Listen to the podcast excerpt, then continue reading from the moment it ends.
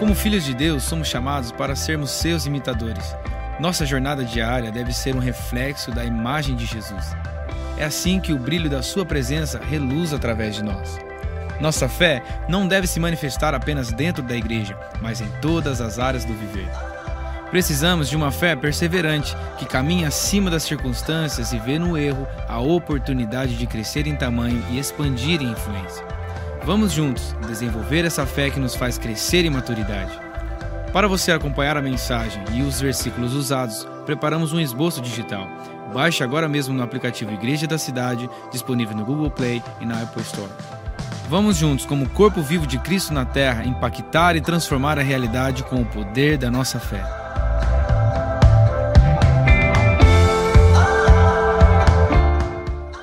Bom dia! Que bom poder estar aqui com você mais uma manhã, uma manhã de domingo. Eu sou André, sou um dos pastores da nossa igreja e vamos seguindo com fé. Nós entendemos de Deus que é uma estação que Deus preparou especialmente para nós, e nós recebemos a cada série de mensagens, a cada momento que nós nos reunimos, para receber algo para o nosso coração, para a nossa vida.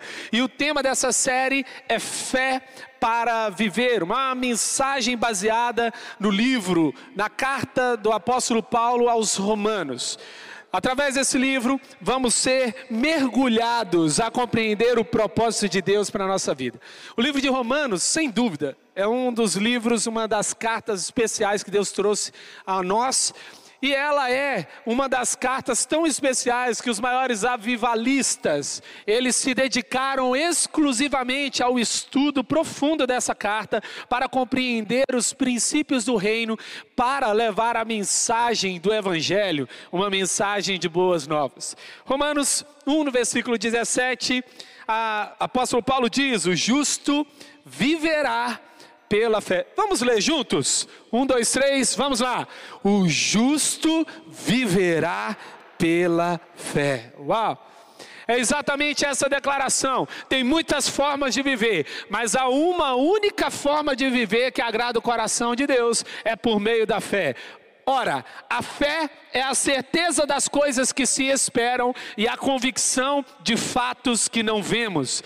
Essa declaração de Hebreus 11, no versículo 1, é uma declaração que precisamos guardar no nosso coração: de que aquilo que não vemos sustenta aquilo que vemos. Muito do que você está vivendo hoje na sua vida é fundamentado a partir de experiências que você teve ou não teve com Deus. Se você quer mudar a realidade da sua vida, se você quer experimentar algo novo com Deus, necessariamente a sua fé precisa também encontrar o próximo nível de experiência. Essa série então vai nos mostrar sobre o estilo de vida do reino. O estilo de vida sobre a forma como caminhamos. Não caminhamos como vemos, mas caminhamos pelo que cremos. Uma fé fundamentada na obra de Cristo. Nós já vimos na semana passada, nessa série, a fé que nos faz viver em integridade, um chamado para sermos íntegros, completos e inteiros. Uma fé que nos faz crescer em maturidade. Nesse tempo hoje está baseado em Romanos 3 e Romanos 4. Vamos ver ainda, fé que nos faz andar em santidade, Romanos 5 e Romanos 6, e fé que nos faz buscar a intimidade, Romanos 8. Em Romanos 10, versículo 17, o apóstolo Paulo diz: A fé vem por ouvir a mensagem, e a mensagem é ouvida mediante a palavra de Cristo. Eu estava pensando essa semana de que se você pegar uma pessoa e vendar os olhos dela, ela não vai conseguir enxergar nada à sua volta. E se alguém estiver falando com aquela pessoa, ela consegue entender mesmo sem ver onde aquela pessoa está. É ou não é verdade? Ela consegue saber, ouvindo o som da voz daquela outra pessoa, então ela caminha até aquela presença que ela ouviu. O que é a palavra de Deus? Senão a voz de Deus que guia cegos até a presença de Deus. Eu quero te dizer aqui nessa manhã: toda vez que você abrir a sua Bíblia, você vai ter um encontro pessoal com Deus. Você vai encontrar onde Ele está, porque a Bíblia não contém Deus, mas ela é a bússola para a presença. Em nome de Jesus, você nunca mais vai abrir a Bíblia para ter um conhecimento, mas para ter um encontro. Deus te convida para um encontro. Tem muitas pessoas que são especialistas em Bíblia, mas não entendem o porquê ela existe. Não adianta nada saber tudo sobre ela e não saber nada sobre Deus, é a mesma coisa que não ter lido.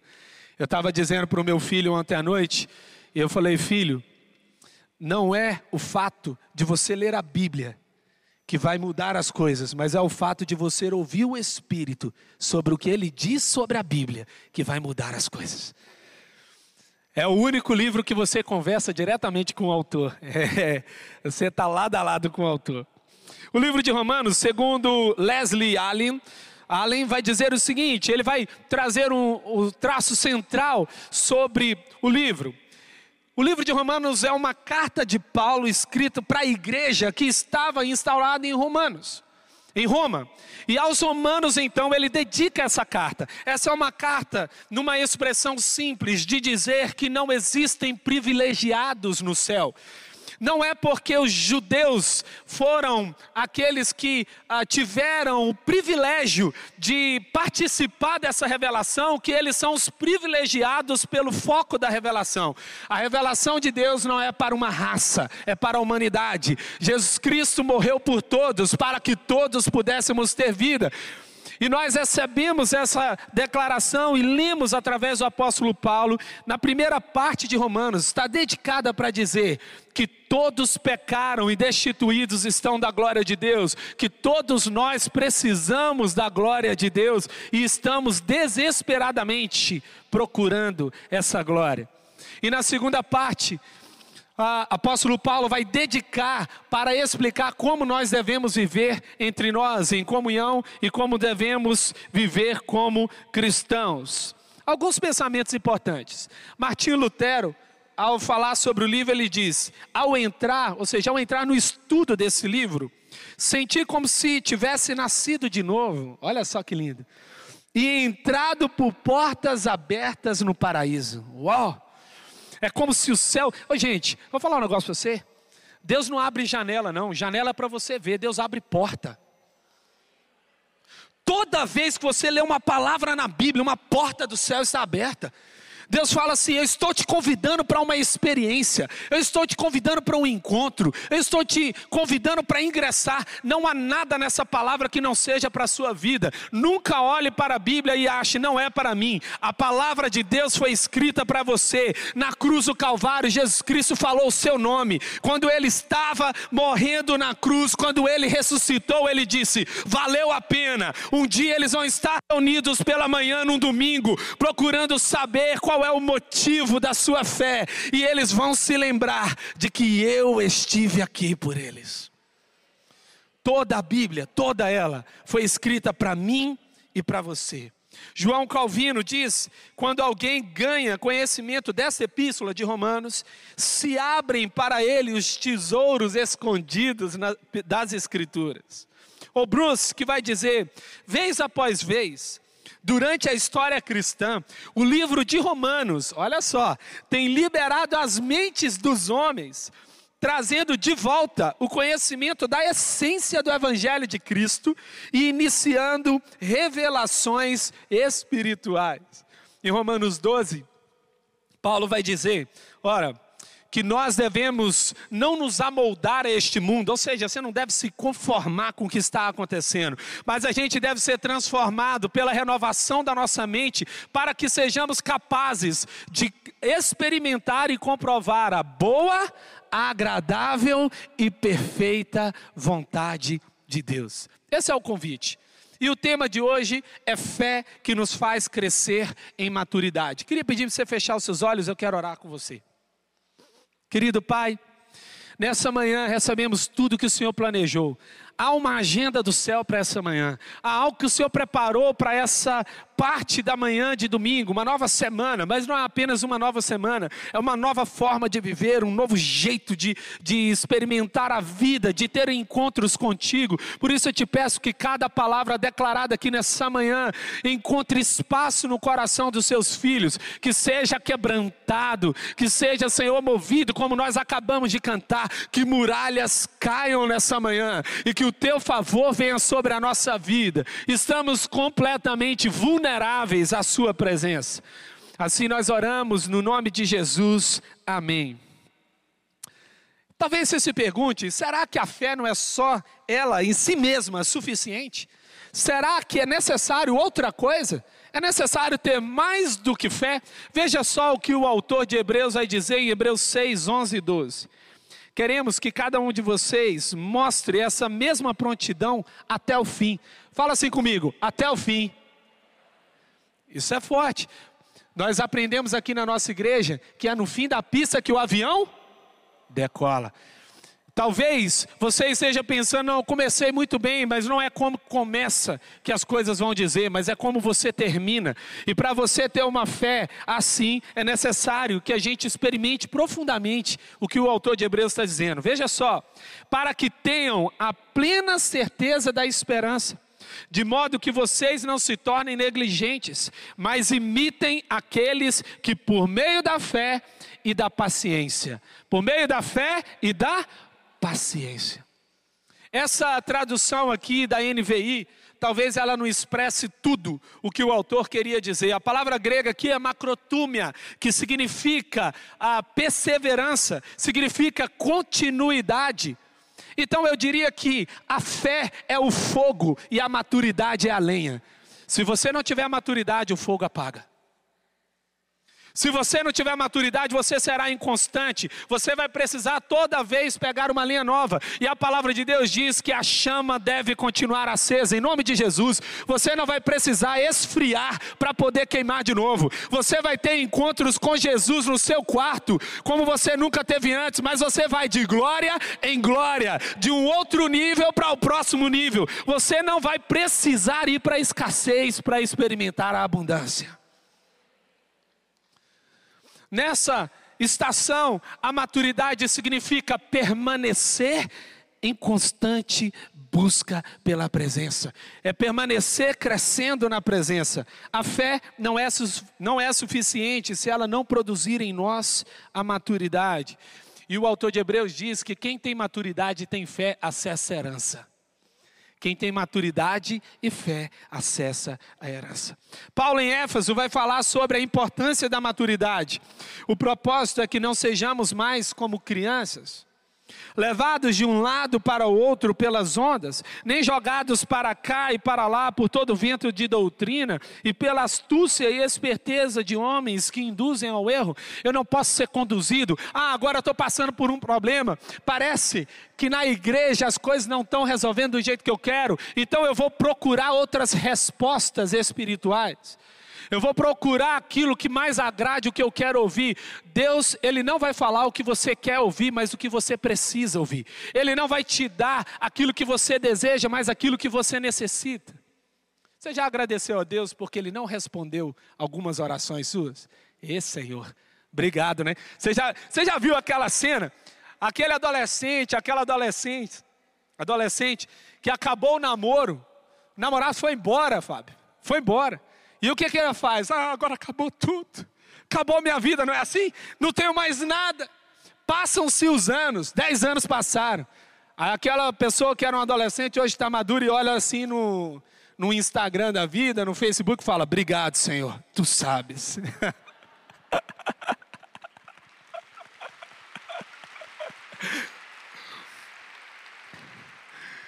Deus vai te dar o que precisa. Eu quero te dizer uma coisa: a vista de cima é melhor. Só confia. Só confia. A vista de cima é estratégica. Ele está olhando seu passado, presente e futuro. Se ele tirou alguém, é livramento. Se ele colocou alguém, é proteção. Então não fica com medo do que está acontecendo, porque aquele que está no governo está conduzindo tudo para, os bem, para o bem daqueles que o amam. Nem tudo coopera, mas a ação de Deus transforma eventos traumáticos e ruins para que você seja abençoado. Essa é a ação do Senhor. Pastor Carlito Paz sempre nos ensinou: não se constrói uma igreja forte com doutrina fraca. Uma igreja forte precisa de doutrina forte, doutrina profunda, doutrina que tem a ver com a palavra de Deus, doutrina fundamentada em algo que não passa, em algo que não é passageiro. Vamos aprender juntos o que Paulo trouxe para nós em Romanos 3 e 4. O primeiro princípio, a fé que traz crescimento e maturidade, é baseada na prática da palavra de Deus. Que vantagem há então em ser judeu? Que utilidade há na circuncisão? Muita, em todos os sentidos, principalmente porque os judeus foram confiadas as palavras de Deus. É muito lindo, o apóstolo Paulo está dizendo: ei, nós fomos privilegiados, nós vivenciamos alianças com Deus, foi muito lindo, Deus revelou quem Ele é através do nosso povo, a nossa história se mistura com a história de Deus, da revelação de Deus. E quando ele começa a contar isso, ele está dizendo não que havia privilégio no objetivo final da palavra, mas havia privilégio em participar dessa revelação. Mas quando ele continua a dizer, ele chama a atenção. O que era para ser bênção se tornou maldição por causa da desobediência. E ele vai dizer isso. E nós vamos ver como Jesus chama atenção a isso também. Em João 5, no versículos 39 e 40. Vocês estudam cuidadosamente as Escrituras, porque pensam que nelas vocês têm a vida eterna. Observe. E são as Escrituras que testemunham meu respeito. Contudo, vocês não querem vir a mim para terem vida. Jesus está chamando a atenção. Não adianta estudar a Bíblia e achar que isso é suficiente. Não adianta achar que a Bíblia é o foco, porque a Bíblia não é o foco. Tem uma das escritoras que eu amo muito, se você nunca leu, eu sempre falo sobre ela, Madame Guignon. Ela fala experimentando as profundezas de Cristo. Leia esse livro, livraço. Madame Guignon vai dizer o seguinte: se você está lendo a Bíblia e por algum momento você sentiu que Deus está falando com você, pare, continue ali, aproveite, não vá para frente, continue, continue, porque a Bíblia cumpriu o seu propósito. O foco, então, não é pegar, abrir a sua Bíblia no Salmo 91 e deixar ela aberta no Salmo 91 na sala da sua casa. Isso não protege a sua vida, porque uma Bíblia aberta com um coração fechado é um céu fechado. Mas uma Bíblia aberta, com o coração aberto, o céu está aberto. E todas as coisas que não poderiam chegar até você, chegam até você.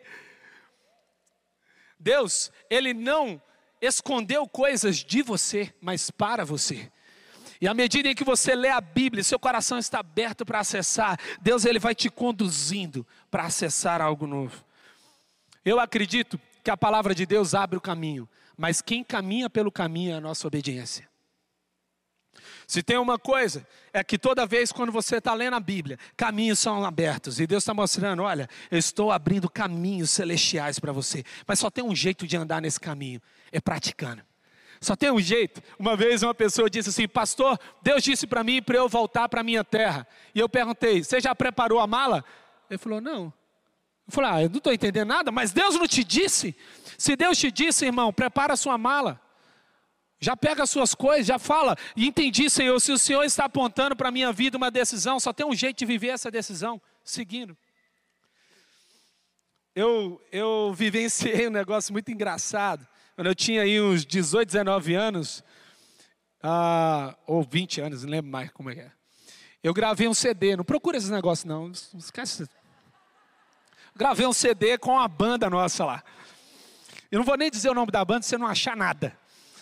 Aí, nessa época que eu gravei um CD, eu peguei o CD e dei de presente para uma pessoa que eu gostava muito. eu dei de presente para ela. E o presente, sim, bem bonito mesmo, eu entreguei para ela. Passaram-se 10 anos. E eu encontrei essa pessoa de novo. E eu perguntei para ela: e aí? Você ouviu o CD? Para minha alegria, ela não tinha ouvido. Mas eu fiquei pensando, falei assim, gente, ela não ouviu o CD. E eu perguntei, por que você não ouviu? Ela falou assim, a embalagem era tão bonita que eu fiquei com dó de abrir. Tem gente que acha que a Bíblia, ela é tão linda e tão maravilhosa que parece que não é para mim, é para você sim. Deus está agredindo as impossibilidades que estão sobre a sua vida, porque Ele deseja transformar a sua impossibilidade em milagre. Deus quer mudar a sua história, e toda vez que você abre a Bíblia e lê, Ele fala assim: não é para você curtir, é para você viver. É para você experimentar, é para você trazer para a sua vida. Pastor Fabiano Ribeiro diz assim: qual é a parte da Bíblia que você crê? Aquela que você pratica. Essa é a parte que eu creio. Essa é a parte que eu vivo. Em Lucas 6, versículo 47 a 48. Aquele que vem a mim, ouve as minhas palavras e as pratica. Pegou? Aquele que ouve e as pratica é como um homem que, ao construir uma casa, cavou fundo e colocou os alicerces na rocha. Quando veio a inundação, a torrente deu contra aquela casa, mas não a conseguiu abalar, porque estava bem construída. Jesus Cristo, ele viu o seu pai José ali, naquela condição, ele era um carpinteiro. José não era um marceneiro, ele era um carpinteiro. Qual é a diferença? Marceneiros fazem móveis, Carpinteiros constroem casas. Jesus não veio colocar um móvel na sua vida, ele veio mudar a estrutura sobre a qual ela está alocada. Ele veio mudar a estrutura sobre a qual você fundamenta. Ele mudou a estrutura para que a sua vida deixe de ser fundamentada em areia para ser fundamentado na rocha, que é Ele. E quando a sua vida está fundamentada na rocha, vem inundações, vem tempos difíceis, e essa é o significado de maturidade. Maturidade é o que permanece de pé quando vem uma tempestade. Estar com a sua vida fundamentada na palavra e praticá-la é de fato a única forma de viver de forma madura. Segundo princípio, revela o pecado do homem e a sua necessidade de Deus. Romanos 3, versículo 9. Que concluiríamos então? Estamos em posição de vantagem? Não. Já demonstramos que tanto os judeus quanto os gentios estão debaixo do pecado. Não existe ninguém aqui nesse auditório, nem eu, nem ninguém, que está livre dessa declaração. Todos nós, todos nós. Todos nós, não existe ninguém bom sem Deus. Não existe ninguém que carregue bondade o suficiente para chegar até Deus e para falar: olha, eu tenho um espaço no céu. Aí tem gente que fala assim, mas coisas boas aconteceram comigo. Essa é uma marca de Deus na sua vida. Se tem uma parte boa que aconteceu na sua história, mesmo que você não tenha vivido ou tenha entregue a sua vida ao Senhor, é Deus deixando digitais e falando: olha, passei por aqui Olha, passei por aqui. Olha, eu toquei nisso daqui. Olha, eu estou cuidando de você aqui. Olha o que é que eu fiz nessa parte da sua vida. Você já teve um momento em que você quis estacionar o seu carro no shopping, naquele dia específico, que é o dia onde o cinema está mais barato, onde todo mundo vai para o shopping, você não consegue encontrar vaga. Já viveu essa cena? Você não consegue encontrar a vaga, você fala assim: Senhor, eu só quero uma vaga. Você começa a orar, porque no desespero. Fala, Senhor, abra uma vaga para mim, não é nem de emprego, é de garagem mesmo, eu só quero estacionar. E ali você está orando, orando, orando, orando. e de repente abre uma vaga, alguém sai. E aí, quem sabe você não fala assim, obrigado Deus, eu encontrei. Uau. Não foi ele que respondeu? Ou foi você que encontrou? Quantos milagres e quantos toques Deus fez na sua vida que você achou que era você e era ele dizendo: Eu estou aqui, eu estou cuidando de você. Parece que é você, mas sou eu. Coincidências é uma forma de Deus sempre deixar a sua marca, mas ele não deixar registrado o seu nome. Mas ele está lá, ele agiu. Alguém já viveu uma coincidência extraordinária da bondade de Deus aí? Ó? Olha aí, ó. quantas marcas Deus já deixou aqui na sua vida. Em Lucas 18, versículo 18 e 19, Jesus, conversando com um homem, ele diz: Certo homem importante lhe perguntou: Bom mestre, que farei para herdar a vida eterna? Jesus respondeu: Por que você me chama de bom? Não há ninguém, repete aí comigo: ninguém que seja bom a não ser somente Deus. O homem sem Deus é essencialmente mau. Paulo, Paulo estava dizendo: olha, o povo judeu foi agraciado por participar da revelação, mas eles não são privilegiados para experimentar sem obediência para experimentar sem entrega e sem rendição. Em Romanos 3,10, Paulo continua: Não há nenhum justo, nem um sequer. Em Romanos 14, 12, vamos ser chamados à atenção. Assim, cada um de nós prestará contas de si mesmo a Deus. Não tem nada que os nossos pais tenham feito. Eu cresci num lar onde os meus pais entregaram a sua vida a Jesus na infância. Os meus pais são cristãos desde a infância. E eu cresci dentro desse lar, num lar alicerçado na palavra. Não há fé dos meus pais, não é suficiente para me conduzir ao céu.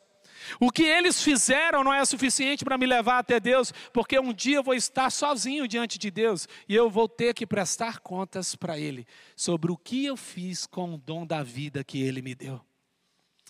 Eu queria te dizer aqui nessa manhã: a sua decisão hoje pode mudar a sua vida eterna. Uma decisão terrena gera impactos eternos.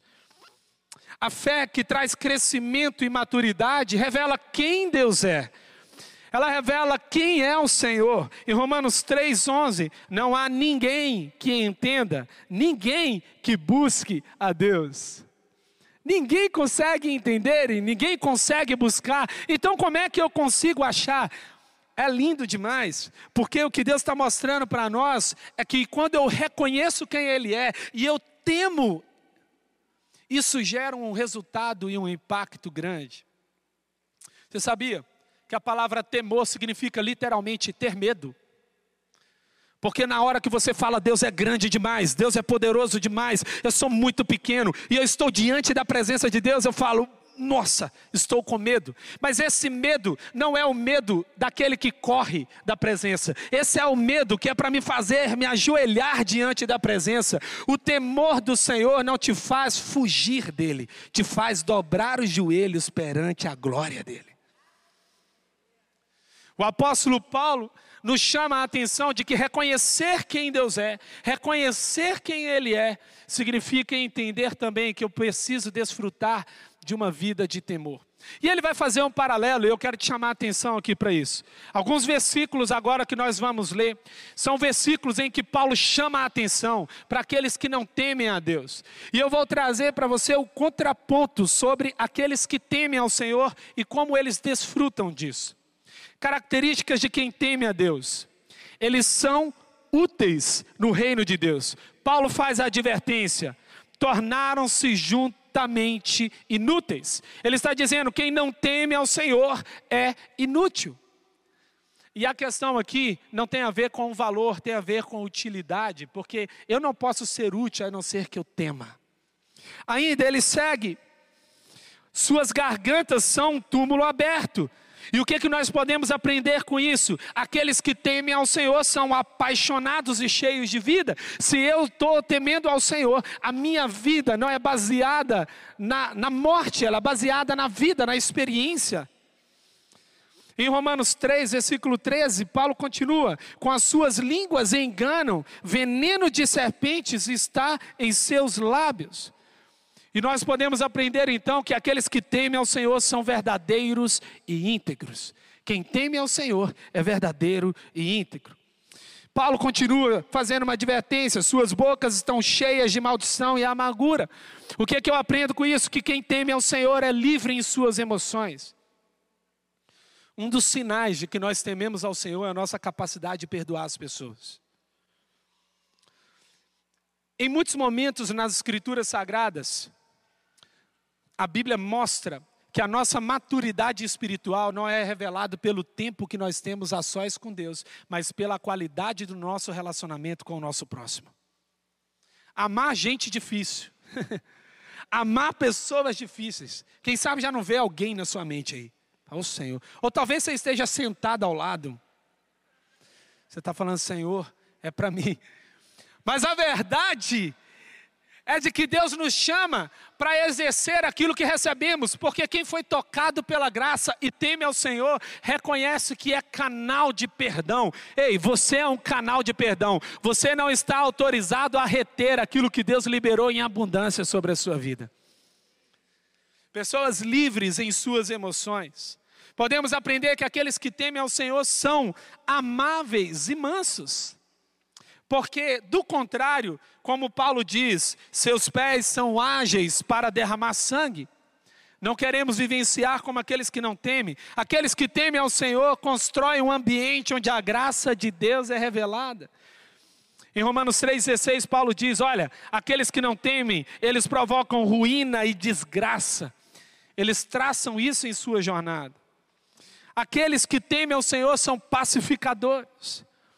Porque do contrário, nós não conhecemos o caminho da paz. E aqueles que temem ao Senhor reconhecem a grandeza da glória de Deus. Porque se não fizermos assim, aqui a Paulo chama a atenção, aos seus olhos é inútil temer a Deus. Repete comigo: quem teme ao Senhor, não tem medo de mais nada. Amém?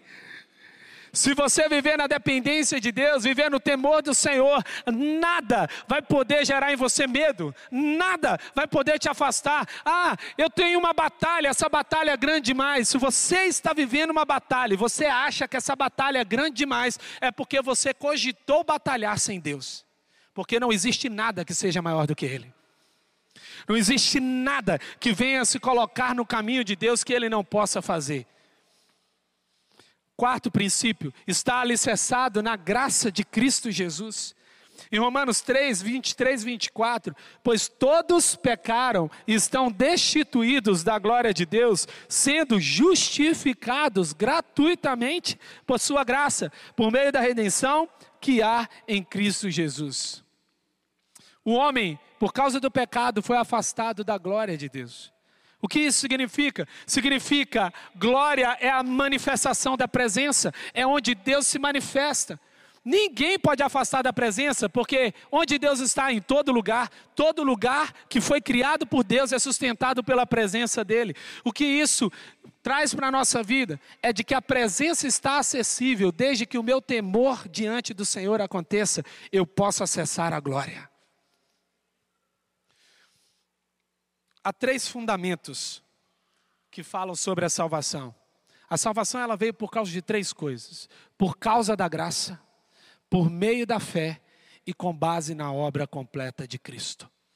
Jesus é o fundamento da salvação, mas o que move Deus até nós é a sua graça. E é interessante que a palavra graça significa caris, de caris do grego, significa abundância de bondade. Ei, Deus é bom demais. Ele manifesta com abundância a sua bondade. E essa manifestação de bondade é a causa de não sermos consumidos.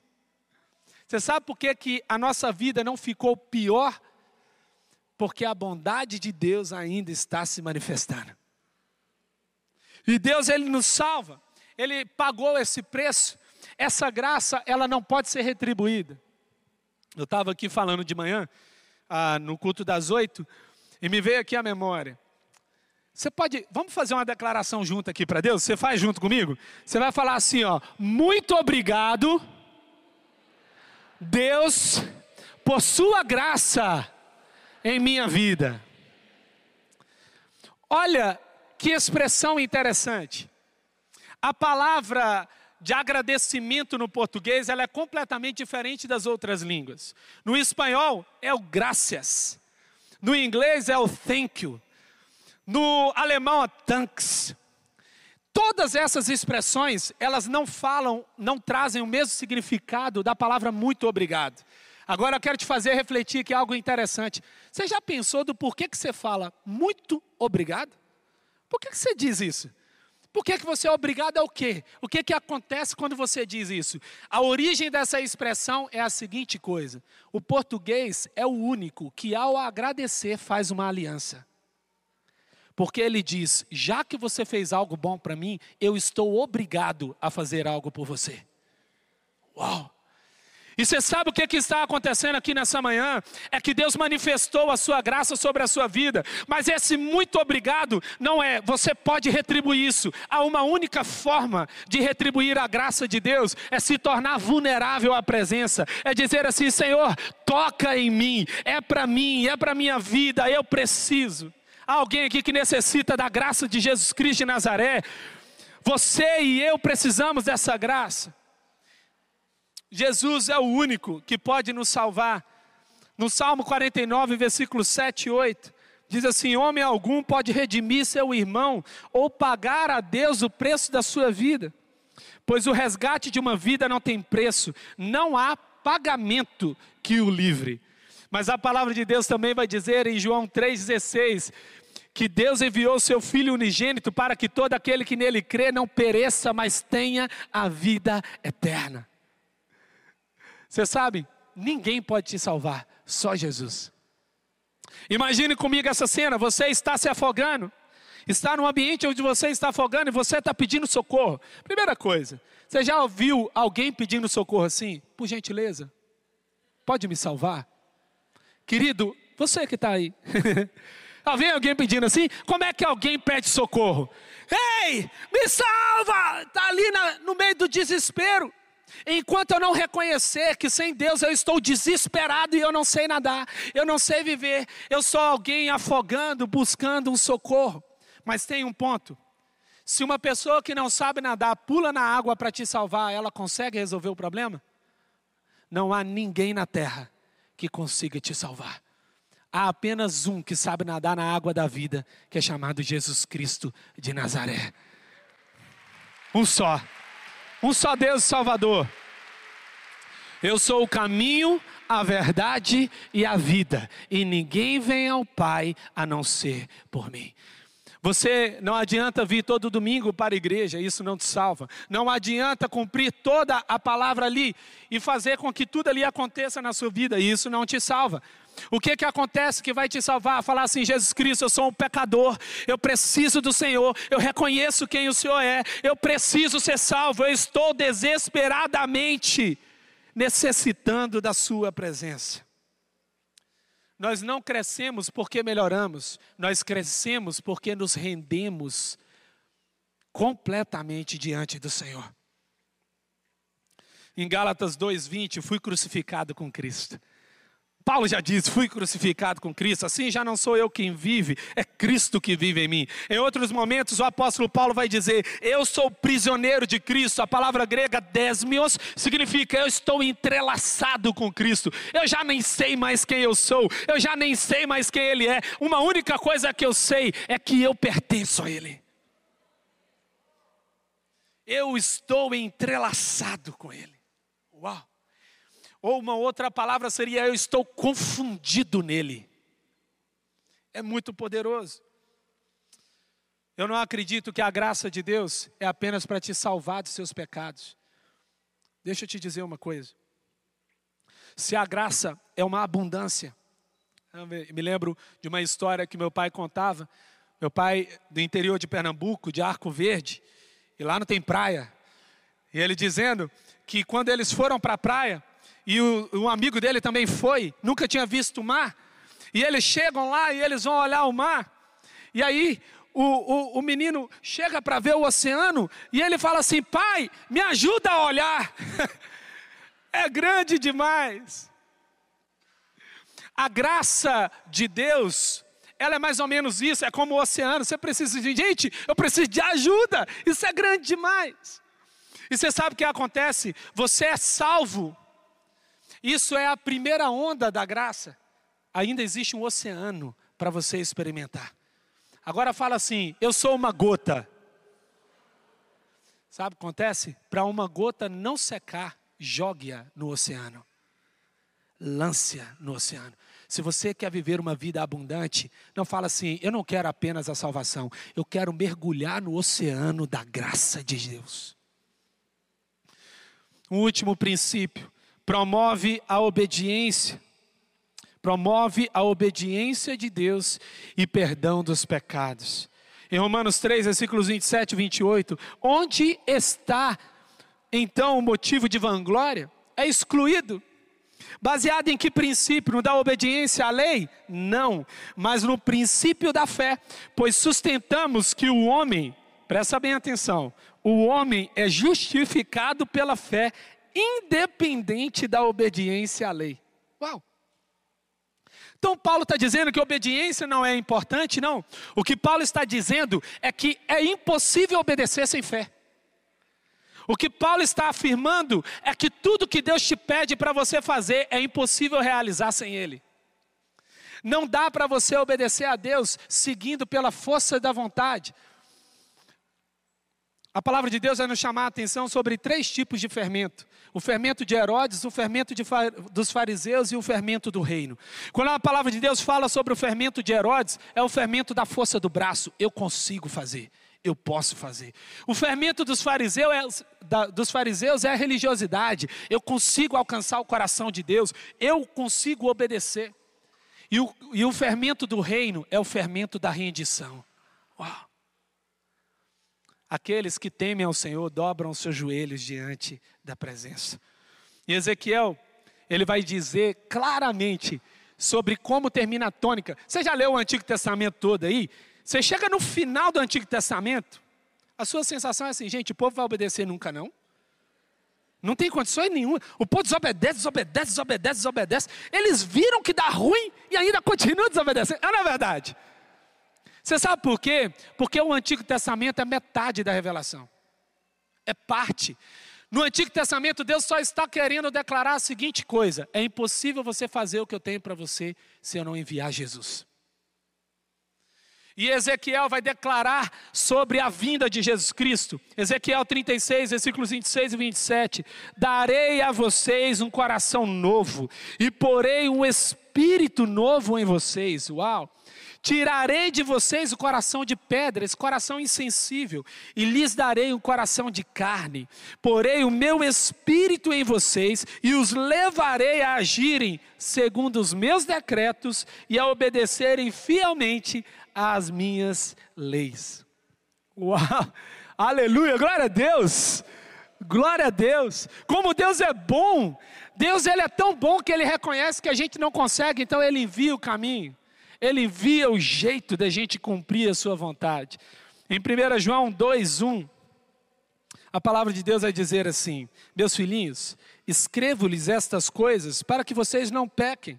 Se, porém, alguém pecar, temos um intercessor junto ao Pai, Jesus Cristo, o justo. Você sabe o que, que essa palavra quer dizer?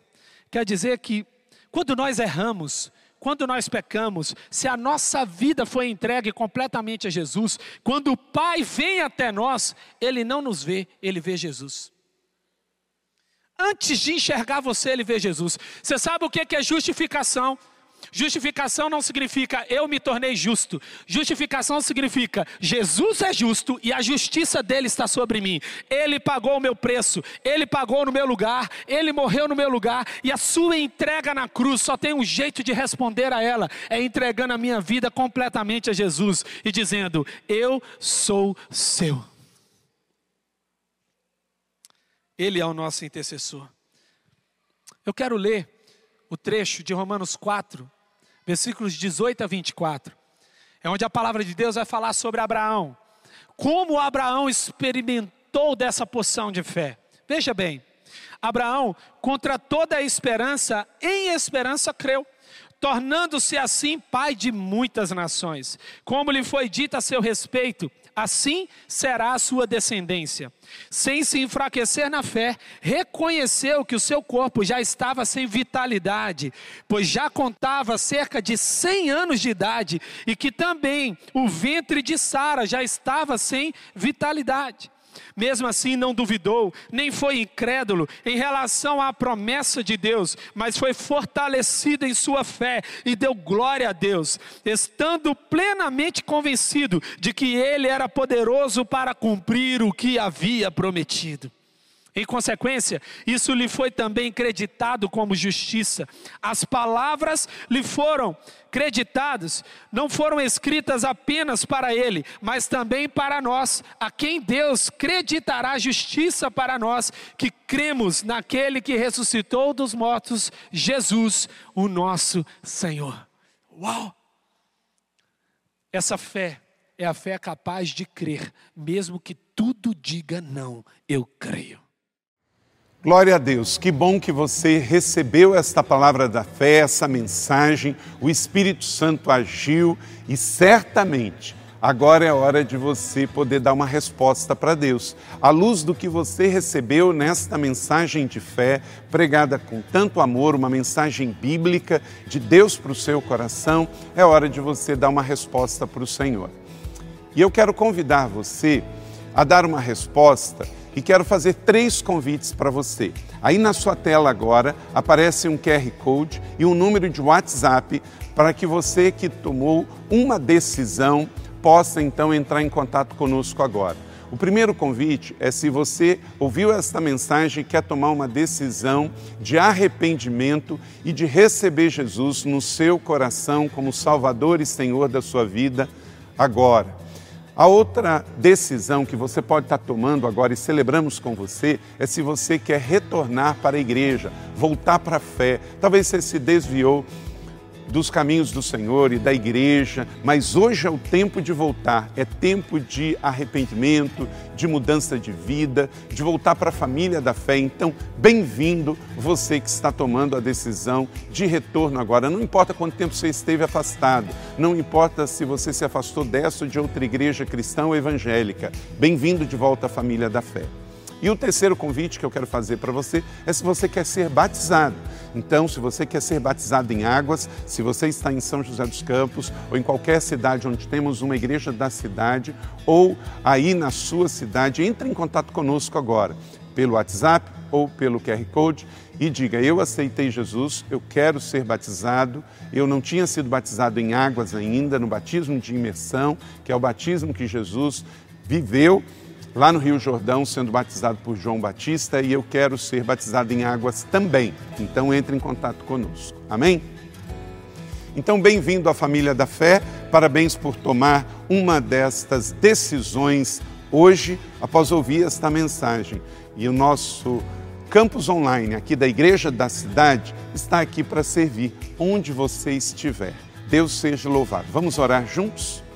Pai, eu quero te agradecer por cada um que recebeu agora a tua palavra e ela tocou no coração e eles estão dando uma resposta para o Senhor. Eu abençoo cada um dos que nos acompanharam agora nesta transmissão. Que o Senhor abençoe as suas vidas, os que tomaram a decisão de te aceitar, de voltar para a igreja ou se batizar, nós assim os recebemos e os abençoamos em nome de Jesus. Amém.